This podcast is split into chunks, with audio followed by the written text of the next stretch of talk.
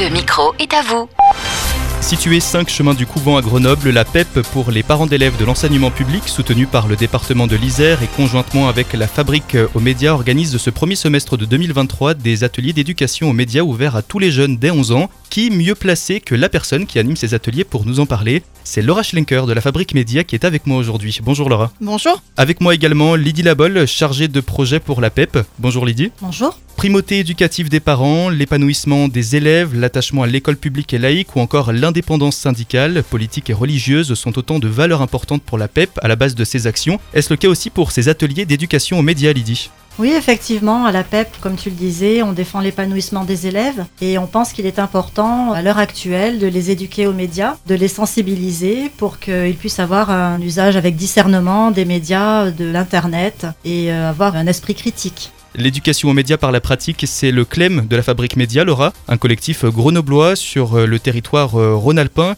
qui agit sur l'ensemble de la région dans le domaine médiatique. C'est tout à fait ça, Benjamin. Donc en effet, on est basé à Grenoble. C'est un collectif qui est un peu particulier parce qu'il rassemble des autrices, des artistes et des journalistes. Et on intervient dans le cadre de l'éducation aux médias et à l'information qui est absolument essentielle aujourd'hui si on veut former les citoyens et notamment les jeunes pour comprendre la complexité du monde. Et particulièrement les jeunes, d'ailleurs, dans ce cadre-là, avec ces ateliers d'éducation aux médias qui sont donc destinés aux collégiens et aux lycéens. On a sélectionné donc avec la PEP des ateliers ludiques, des ateliers pratiques pour qu'ils fabriquent eux-mêmes les médias et qu'ils puissent ensuite comprendre la fabrique de l'information et pouvoir avoir un petit peu de recul sur tout ce qu'ils consomment. Et pour avoir un petit peu de recul justement sur ce que fait la Fabrique Média, elle propose des ateliers sur plusieurs champs d'intervention, l'éducation artistique et culturelle. Il y a aussi des projets de culture scientifique et donc l'éducation aux médias, et c'est de ce dernier dont on parle aujourd'hui, hein, Laura.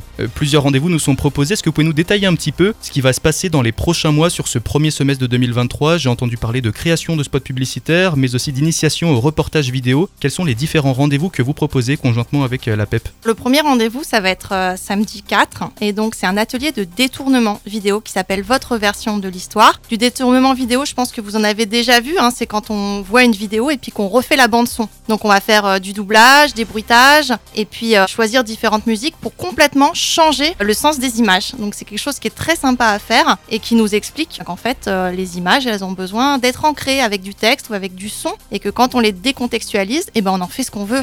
Le suivant. L'atelier du 11 mars, il se nomme ni ménagère ni séductrice. Mmh. C'est un atelier qui a été conçu dans le cadre de la semaine du 8 mars et qui traite en fait des stéréotypes de genre dans le monde publicitaire. Et là, l'idée, c'est que les jeunes, ils vont créer une pub Instagram, donc avec une technique qui s'appelle le motion design, mais une publicité anti-stéréotype de genre. Ils vont piocher des produits qui sont habituellement traités de manière genrée et ils vont devoir donc créer de A à Z une publicité, un slogan pour Insta. Le 11 mars à 9h. Ensuite, il y a un atelier donc, qui est plutôt un atelier mojo de journalisme, d'initiation au reportage vidéo, où les jeunes vont créer des équipes, choisir un angle et créer un reportage vidéo qu'on va regarder directement à la fin de l'atelier.